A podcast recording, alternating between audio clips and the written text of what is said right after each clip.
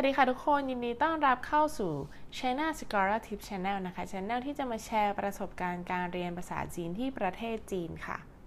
เอาละค่ะ เดินทางมาถึง episode ที่ 3 แล้วนะคะ episode ที่ 2 เนี่ย content ก็ค่อนข้างที่จะมีความรู้นิดนึงเนาะเพราะว่าจะเกี่ยวกับว่าเราควรที่จะเตรียมของอะไรไปที่เมืองจีนบ้างอะไรที่ควรเตรียมไปมากกว่าปกติ มากกว่าพิเศษกว่าไปประเทศอื่น ๆ หรือไม่ว่าจะเป็นเรื่องของการพกเงิน ควรพกเงินสดไปเยอะไหม บัตรธนาคารต้องทำยังไง บัตรไทยกับบัตรจีนแตกต่างกันยังไงนะคะ หรือจะเป็นเรื่องของแอปพลิเคชันที่ควรจะดาวน์โหลดเข้าไปในโทรศัพท์ ก่อนที่จะไปถึงที่เมืองจีนเนาะโอเค ใครที่อยากรู้เรื่องพวกนี้นะคะ ก็สามารถที่จะไปรับฟัง EP ที่ 2 ได้นะคะ โอเค EP นี้ก็จะไม่สีเรียสแหละ EP นี้เราก็จะมาเมามอยเป็นหลักว่าเราเดินทางไปยังไง เดินไปถึงเมืองกวางหยวนมณฑลเสฉวนที่ไม่มีใครรู้จักเนี่ย ไปถึงแล้วมันเป็นยังไง บรรยากาศดีไหม ไปถึงหอแล้วหอหน้าตาเป็นยังไง หอฟรี เรียนฟรี เสียแค่ 35,000 บาทเป็นค่าโครงการเนี่ย มันอยู่ได้ไหม โอเค เรามาเริ่มเล่าตั้งแต่แรกเลยนะคะ เล่าให้ฟังก่อนว่าตอนไปประถมนิเทศเนี่ย เราก็จะเจอผู้ร่วมชะตากรรมไปกับเราและ ทั้งหมด 5 คนคนไทยนะคะ ทั้งหมด 5 คนเป็นผู้หญิงหมดเลย 5 คนนี่คือรวมเรานะ แสดงว่าทริปทั้งปีเนี้ยที่เราจะเรียนเนี่ยเราจะเจอคนไทยแค่ 5 คนเองแต่ว่าถ้าเทียบกับที่อื่นนะเราคิดว่าอันเนี้ยถือว่าน้อยมากเลยนะ ที่อื่นน่าจะประมาณ 10ถึง20 คนคนไทยด้วยกันนะคะ อันนี้คือ 5 คนไปไหนไปกันมีแค่ 5 คน อืมทีนี้ พอเริ่ม ปฐมนิเทศเสร็จหมดแล้วเนาะทีนี้ก็ถึงเวลาจองเครื่องบิน ปัญหามีอยู่ว่า การที่เราจะไปที่เมืองกวางหยวนเสฉวนที่มหาวิทยาลัยที่มันตั้งอยู่ที่กวางหยวนเนี่ยเราไม่สามารถที่จะบินบินจากไทยไปลงกวางหยวนได้เลย แต่เราจะต้องบินไปลงเฉิงตูก่อน เฉิงตูคือเมืองหลวงของเสฉวนเนาะลงที่เฉิงตูปุ๊บก็ต่อรถไฟเร็วไปอีก 2 ชั่วโมง ไปถึงเมืองกวางหยวน ทำไมเราถึงไม่สามารถบินไปกวางหยวนได้ เพราะว่าที่เมืองกวางหยวนนะคะเขามีสนามบินเหมือนกัน แต่ว่าเขาไม่สามารถบินระหว่างประเทศได้ คือสนามบินเขาเล็กอะ่ะ เมืองไทยไม่มีสายบินตรงไปที่เมืองกวางหยวนเลย เพราะว่าสนามบินนั้นเหมือนกับไประหว่างเมืองของเขาอะค่ะ เพราะฉะนั้นเราจะต้องบินไปลงเฉิงตูก่อน แล้วก็นั่งรถไฟเร็ว ปัญหามีอยู่ว่าการที่จะบินไปลงเฉิงตูเนี่ย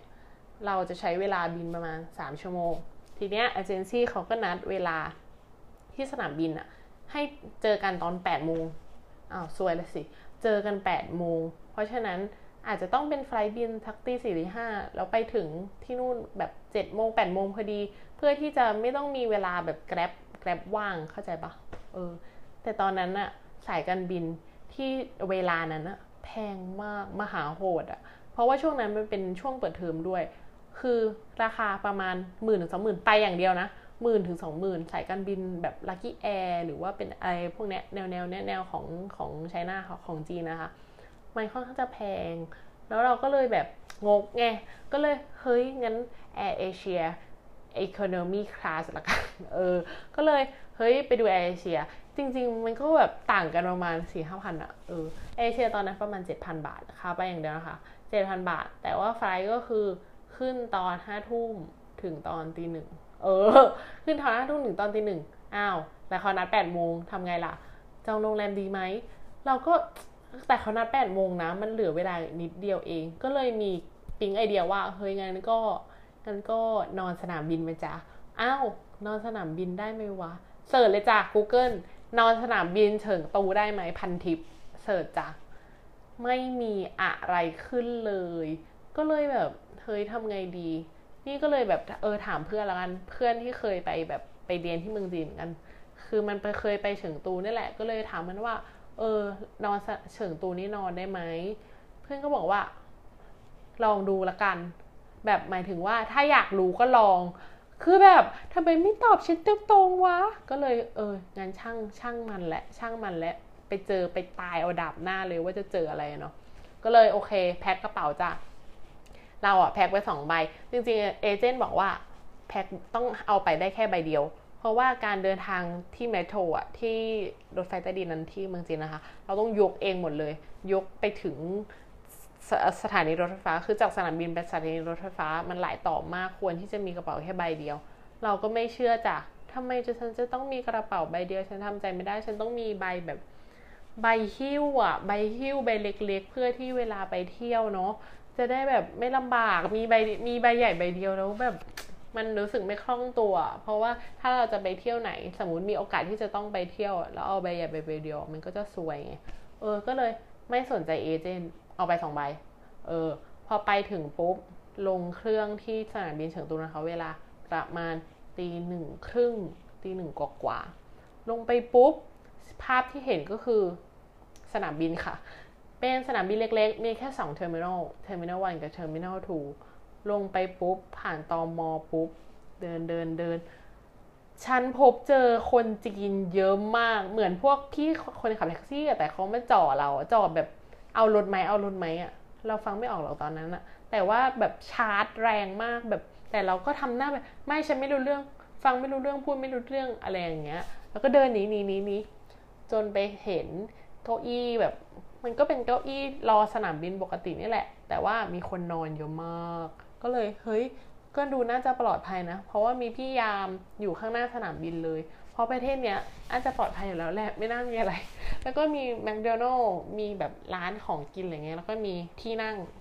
เขาก็นอนกันเยอะ เราก็เลยโอเค ตั้งปลุกตอนเจ็ดโมงเพราะพี่เขานัดแปดโมงตั้งปลุกตอนเจ็ดโมงไว้ ตอนนั้นง่วงมาก ก็เลยโอเค ฉันจะนอนกอดพาสปอร์ตกอดกระเป๋าตังอะไรไว้นอนตรงนั้นแหละ แต่ว่านอนหลบๆมุมหน่อยนะ อย่าให้แบบเห็นคนเห็นเยอะมันก็อันตรายเหมือนกันนะเนาะเพิ่งเคยไปครั้งแรก แล้วก็พูดอะไรไม่ออกฟังอะไรไม่ออกเลย เออก็นอนรอ จนถึงเจ็ดโมงก็ตั้งปลุก คืนนั้นก็ผ่านไปด้วยดีค่ะตบมือผ่านไปด้วยดีไม่มีอะไรเกิดขึ้นเนาะก็นอนตื่นมาเจ็ดโมงกว่า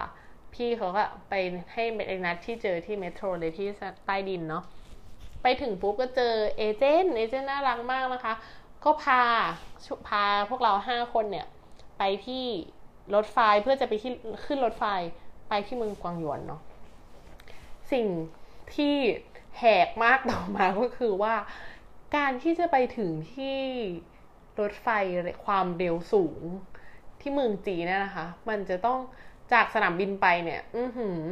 หลายต่อมากคือ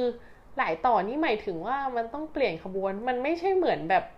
เปลี่ยนสยามลงสยามแล้วเปลี่ยนไปสำโรงเงี้ยมันไม่ใช่แบบนั้นนะแต่ว่าการที่จะเปลี่ยนสถานีหนึ่งอะมันต้องขึ้นลงบันไดอะประมาณแบบ ประมาณ ฉันจะพูดว่าอะไรดีประมาณห้าสิบขั้นอะ โดยที่ไม่มีลิฟต์ค่ะ ฟังไม่ผิดค่ะทุกคนไม่มีลิฟต์เลย แล้วคือจะต้องแบกกระเป๋าเนี่ย ลงจากบันไดแบบหลายขั้นมากมันหนักมากคือคิดดูแกคิดดูนะ แบบกระเป๋าใบใหญ่เราอะสามสิบโล แล้วกระเป๋าใบเล็กเราอะประมาณสิบกว่าโลสิบห้าโลใบเล็กก็ไม่เท่าไหร่ แต่ใบใหญ่อะแบกลงบันไดอะแล้วบางสถานีต้องแบกขึ้นบันไดอะคือวันนั้นแบบคือเข้าใจปะเราก็เพิ่งเจอเพื่อนใหม่ เราก็ไม่อยากจะอ่อนแอเราก็เลยจะต้องแบบ แบกบ้าพลังมาก แบกไปเรื่อยๆ แบกแบบไม่คิดอะไรแบบสู้ฉันต้องสู้ ฉันจะต้องไปถึงสถานีรถไฟให้ได้ คือแบกมือแดงเลือดออกอะ่ะ คือมันถลอกหมดเลยอะ่ะ แบกสามสิบโลกับสิบกว่าโล คือทั้งหมดนั้นประมาณสี่สิบกว่าโลสี่สิบห้าโลอะไรอย่างเงี้ยก็แบกไปเรื่อยๆจ้ะจนไปถึงสถานีรถไฟจนได้ค่ะ พอไปถึงสถานีรถไฟคนเยอะมาก ก็แบกขึ้นสถานีรถไฟ รถไฟเร็วที่นี่เร็วมากนะคะ แล้วก็ตรงต่อเวลามาก เร็วสูงก็ตามชื่อความเร็วสูงนะคะ นั่งสองชั่วโมงแป๊บเดียวปื๊ดถึงถึงเมืองกวางหยวนจ้ะ เมืองกวางหยวนสถานีรถไฟก็ค่อนข้างใหญ่นะ ใหญ่มากเลยตอนนั้นที่เห็นใหญ่มาก แล้วก็ลงมาปุ๊บ เมืองกวางหยวนก็เป็นเมืองเล็กๆ แต่ว่าเวลาเราไปถึงอะเราก็รู้สึกว่ามันไม่เล็ก คือตอนแรกอะเสิร์ชใน Google ใช่ปะก็คิดว่าเป็นเมืองเล็กๆไง แต่พอไปถึงอะมันก็ใหญ่พอสมควรนะเว้ย แต่ว่าแค่เมืองนี้มันไม่มีรถไฟใต้ดินไงเราจะต้องนั่งรถเมล์แท็กซี่อะไรเงี้ย มันก็เลยถือว่าเป็นเมืองเล็ก พอลงไปถึงปุ๊บ สิ่งที่เจอนะคะ ลงไปเดินออกมา เดินออกจากสถานีรถไฟปุ๊บ มีเด็กนักเรียนทุนที่มหาวิทยาลัยค่ะ มารอรับเรา มารอรับพวกเราทุกคน คือดีใจมากมีทั้งเราชื่อนะคะ แล้วก็เด็กนักเรียนทุนเด็กจีนน่ะเด็กคนจีนนะนะแล้วก็เด็กคนบังกลาเทศอะไรเงี้ยมายืนรอรับถือป้ายชื่อของเราห้าคนนะคะ แล้วก็รอรับ คือตอนนั้นน่ะรู้สึกแบบอิมเพรสซีฟมาก เพราะแบบเฮ้ยเขาแบบใส่ใจเรามากอะมารอรับเขาบอกว่าเป็นชุดแรกที่มาถึงที่เมืองกวางหยวนแล้วก็จะพาไปโรงเรียน ตอนนั้นดีใจมาก นอกจากประทับใจแล้วคือมีคนช่วยยกกระเป๋าแล้ว อันนี้คือดีใจเป็นพิเศษ คือแบบฉันไม่ต้องยกเองแล้ว แล้วเขาก็ยกให้หมดเลย ยกกระเป๋าให้หมดเลย แต่ฉันสังเกตจากหน้าเขาแล้วฉันว่าเขาอะเขาต้องรู้สึกแย่มากๆแค่คิดดู 45 โลอะแล้วเขาต้องมาช่วยเรายกอะแล้วทั้งหมด 5 คนคือทุกคนอะกระเป๋าหนักหมดเลยเออ แล้วก็ช่วยยกขึ้นรถเขาเรียกว่ารถโรงเรียนเนาะรถบัสของโรงเรียน ไปที่มหาวิทยาลัยค่ะ ตอนนั้นตื่นตาตื่นใจมาก เพราะว่ามันครั้งแรกอะมันมองไม่เห็นมันมันเมื่อทุกอย่างมันดูสวนสวนอะเป็นสวนสวนบ้านนอกบ้านนอกเห็นภูเขาอะเออ ก็ไม่รู้ว่าที่หอจะเป็นยังไง เราจะเจออะไร แบกไปขึ้นรถไปก็คุยกับเราชื่อเขาเราชื่อเขาพูดภาษาอังกฤษได้เนอะแล้วก็มีแต่เพื่อนคนจริงเขาก็จะพูดภาษาอังกฤษไม่ได้ แต่เขาแบบเขาอยากจะพูดแล้วก็ช่วยเราก็พูดอังกฤษไปอะไรเงี้ยพอไปถึงมหาวิทยาลัย ถ่ายรูปลงไปถึงมหาวิทยาลัยถ่ายรูปอย่างนั้นอะถ่ายเด็กใหม่อะเนาะเขาถ่ายรูปทุกคนที่นั่นก็ดูแตกตื่นนะคะ เพราะว่าพวกเราทุกคนเนี่ยเดือด่ามากแบบแบกกระเป๋ามาสักขนาดนั้น ทุกคนก็คงแตกตื่นอะไปถึงปุ๊บเขาก็จะพาแนะนำโรงเรียนโรงอาหาร ตรงนี้เป็นตึกเรียนนะ ตรงนี้เป็นโรงอาหารนะ ตรงนี้เป็นซูเปอร์มาร์เก็ต ตอนนั้นบอกตรงๆว่าสมองมึนมาก เพราะว่าจำอะไรไม่ได้เลยว่าตรงไหนอยู่ตรงไหน เพราะว่า มันเหนื่อยมากอะ่ะ มันตั้งแต่ตีหนึ่งเมื่อคืนอะ่ะ แล้วแบบนอนก็นอนไม่ค่อยหลับ มาถึงก็มึนมึนงงงเออ ที่พีก็คือว่าพอไปถึงใช่ไหมคะ หอพักหญิงเนี่ย คือเขาจะแยกกันเนาะ หอพักชายกับหอพักหญิง ไม่มีหอรวมเนาะ พอขึ้นไปปุ๊บ หอหอของพวกเราเนี่ย ห้องจะอยู่ชั้นสอง คือเด็กต่างชาติทุกคนจะอยู่ชั้นสองหมดเลยก็ถือว่าโชคดีเขาก็ช่วยยกกระเป๋ากันแบบคือไม่มีลิฟต์นะจ๊ะคือบันไดเท่านั้นน่ะแล้วก็แบกกระเป๋า 45 โลเนี่ยแบกขึ้นบันไดไปแต่มีคนช่วยยกค่ะดีใจมากพอไปถึงปุ๊บเปิดห้องค่ะ อันนี้คือสิ่งเราตื่นเต้นมากที่สุดว่า ห้องมันจะเป็นยังไง เปิดเข้าไปจ้ะฉันเจอเตียงสองชั้นทั้งหมดหกหกหกคู่หกเตียง เออ หกเตียง การจะอยู่กับใครเนี่ยเขาก็จะเขียนรายชื่อไว้แล้ว อันนี้คือมหาวิทยาลัยเขาจัดให้เลยนะว่าเราจะได้อยู่กับใคร แต่ว่าเราไม่ได้ไปอยู่กับเด็กจีนนะคะ เราจะได้อยู่กับต่างชาติ ต่างชาติที่เนี่ยมีชาติไหนบ้างเดี๋ยวจะไปเล่าให้ฟังต่อทีหลังเนาะแต่เล่าให้ฟังก่อนว่าสภาพหอเนี่ยเป็นยังไง ไปถึงปุ๊บเราเนี่ยได้ชื่ออยู่กับคนไทยสองคน ก็โอเคนะ อยู่กับคนไทยกับสองคน ตอนแรกก็แบบเอออยากอยู่กับต่างชาติ แต่คิดว่า เอ้ยอยู่กับคนไทยก็ดีเหมือนกันเออ จะได้เคลียร์อะไรง่าย ๆ ของอะไรแบบ คือเผื่อมันมีปัญหาอะไรเงี้ยเออ อยู่กับคนไทย ขึ้นไปปุ๊บ เปิดหอเข้าไปนะคะ สภาพหอเนี่ยให้นึกภาพเป็นห้องเล็กๆ ห้องประมาณพูดไม่ถูกอะแต่ว่าเป็นห้องแบบห้องห้องสี่เหลี่ยมผืนผ้าเนาะเล็กๆแล้วก็จะมีเตียงหกเตียงฝั่งละสาม เป็นเตียงสองชั้นนะ ข้างล่างเป็นโต๊ะเขียนหนังสือข้างบนเป็นเตียงนอน เออเหมือนโฮสเทลเออเหมือนโฮสเทลหกฝั่งละสามเนาะแล้วข้างในริมสุดจะเป็นห้องน้ำตื่นเต้นบ้าห้องน้ำเราตื่นเต้นมากเลยพอไปถึงอะเปิดตัวปุ๊บก็เลือกเตียงให้เลือกเตียงกันเลย ว่าใครจะอยู่เตียงไหน ก็โอ้โหมองแล้วก็เออจะอยู่ได้ไหมวะเพราะว่ามันจะเป็นปีนเตียงแบบกันบันไดเรียงอะคะเตียงเข้าไป ห้องนอนไม่เท่าไหร่เพราะเรานอนง่าย พอไปถึงริมสุดจ้ะห้องน้ำจ้ะเปิดเข้าไป แกคิดภาพตามนะประตูอะเปิดปุ๊บประตูล็อกไม่ได้นะคะ ประตูห้องน้ำเปิดปุ๊บ เจอส้วมเลยส้วมคือส้วมนั่งยองอะคือเจอเลย พื้นที่ห้องน้ำก็คือ เข้าไปได้แค่คนเดียว คือยืนปุ๊บเป็นฝักบัว แล้วก็ฝักบัวปุ๊บข้างล่างเป็นส้วมยองเลย อืม แค่นั้นเลย ไม่มีคำอธิบายมากกว่านี้ คือเห็นแล้วแบบ เออจะอยู่ได้ไหมวะ เพราะว่ายืนเวลาอาบน้ำคือเราก็ต้องยืนค่อมไอ้ตรง ตรงส้วมยองนั่นแหละ แล้วก็อาบน้ำคือมีมีโอกาสที่เท้าจะลื่นไปสู่มาอะไรมามันเนี้ยงงปะโอ้โห ตอนนั้นอะบอกตรงๆว่าอยากกลับบ้าน คือไอไม่คิดว่าจะอยู่ได้อะเพราะว่าห้องน้ำอะคืออย่างอื่นเตียงนอนอะไรอย่างเงี้ยไม่มีปัญหาหรอกแต่ห้องน้ำนี่คือแบบร้องไห้อะแต่ว่าก็ พยายามทำใจว่าเออฉันคงจะอยู่ได้ทำใจให้ชิน แต่ว่าบอกเลยว่า วันสองวันแรกเนี่ย จิตตกมาก เพราะว่ามันบรรยากาศมันแบบ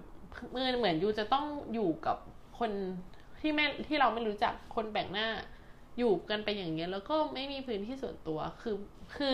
ทำอะไรในห้องหมายถึงว่า คุยโทรศัพท์ หรือว่าทำอะไรที่แบบอย่างอยู่ร้องเพลงอย่างเงี้ยเออง่ายๆร้องเพลงอย่างเงี้ย ได้ยินกันทั้งฟลอร์จ้ะ เออ คือตอนนั้นน่ะมันเป็นความ p r i เวซีที่เรารู้สึกว่ามันจะหายไป เลยเวลาทั้งปีเนี่ยมันจะหายไป เราต้องทำใจได้ แต่กลับมาคิดทีว่ามันเป็นหอฟรีอะแล้วมันก็ทุกอย่างฟรีอะเรียนฟรีหอฟรีเราก็ต้องทำใจว่าเราเลือกมาแล้วอะเราก็ต้องอยู่กับตรงนั้นให้ได้ อืม ประมาณนี้ล่วงเลยมาทั้งหมดเกือบ 15 นาทีที่เราเมาไป โอเค ทีนี้เราจะมาต่อกันที่ EP หน้า เกี่ยวกับว่า ต่อจากนั้นเป็นยังไงต่อการเรียนการสอนเป็นยังไงวีคหนึ่งต้องเรียนทั้งหมดเท่าไหร่ วันนี้จบไปกันแค่นี้ก่อนเนาะแล้วค่อยมาเมาส์มอยต่อกัน EP หน้านะคะ ขอบคุณที่ติดตามและรับฟังนะคะ เจอกัน EP หน้าค่ะ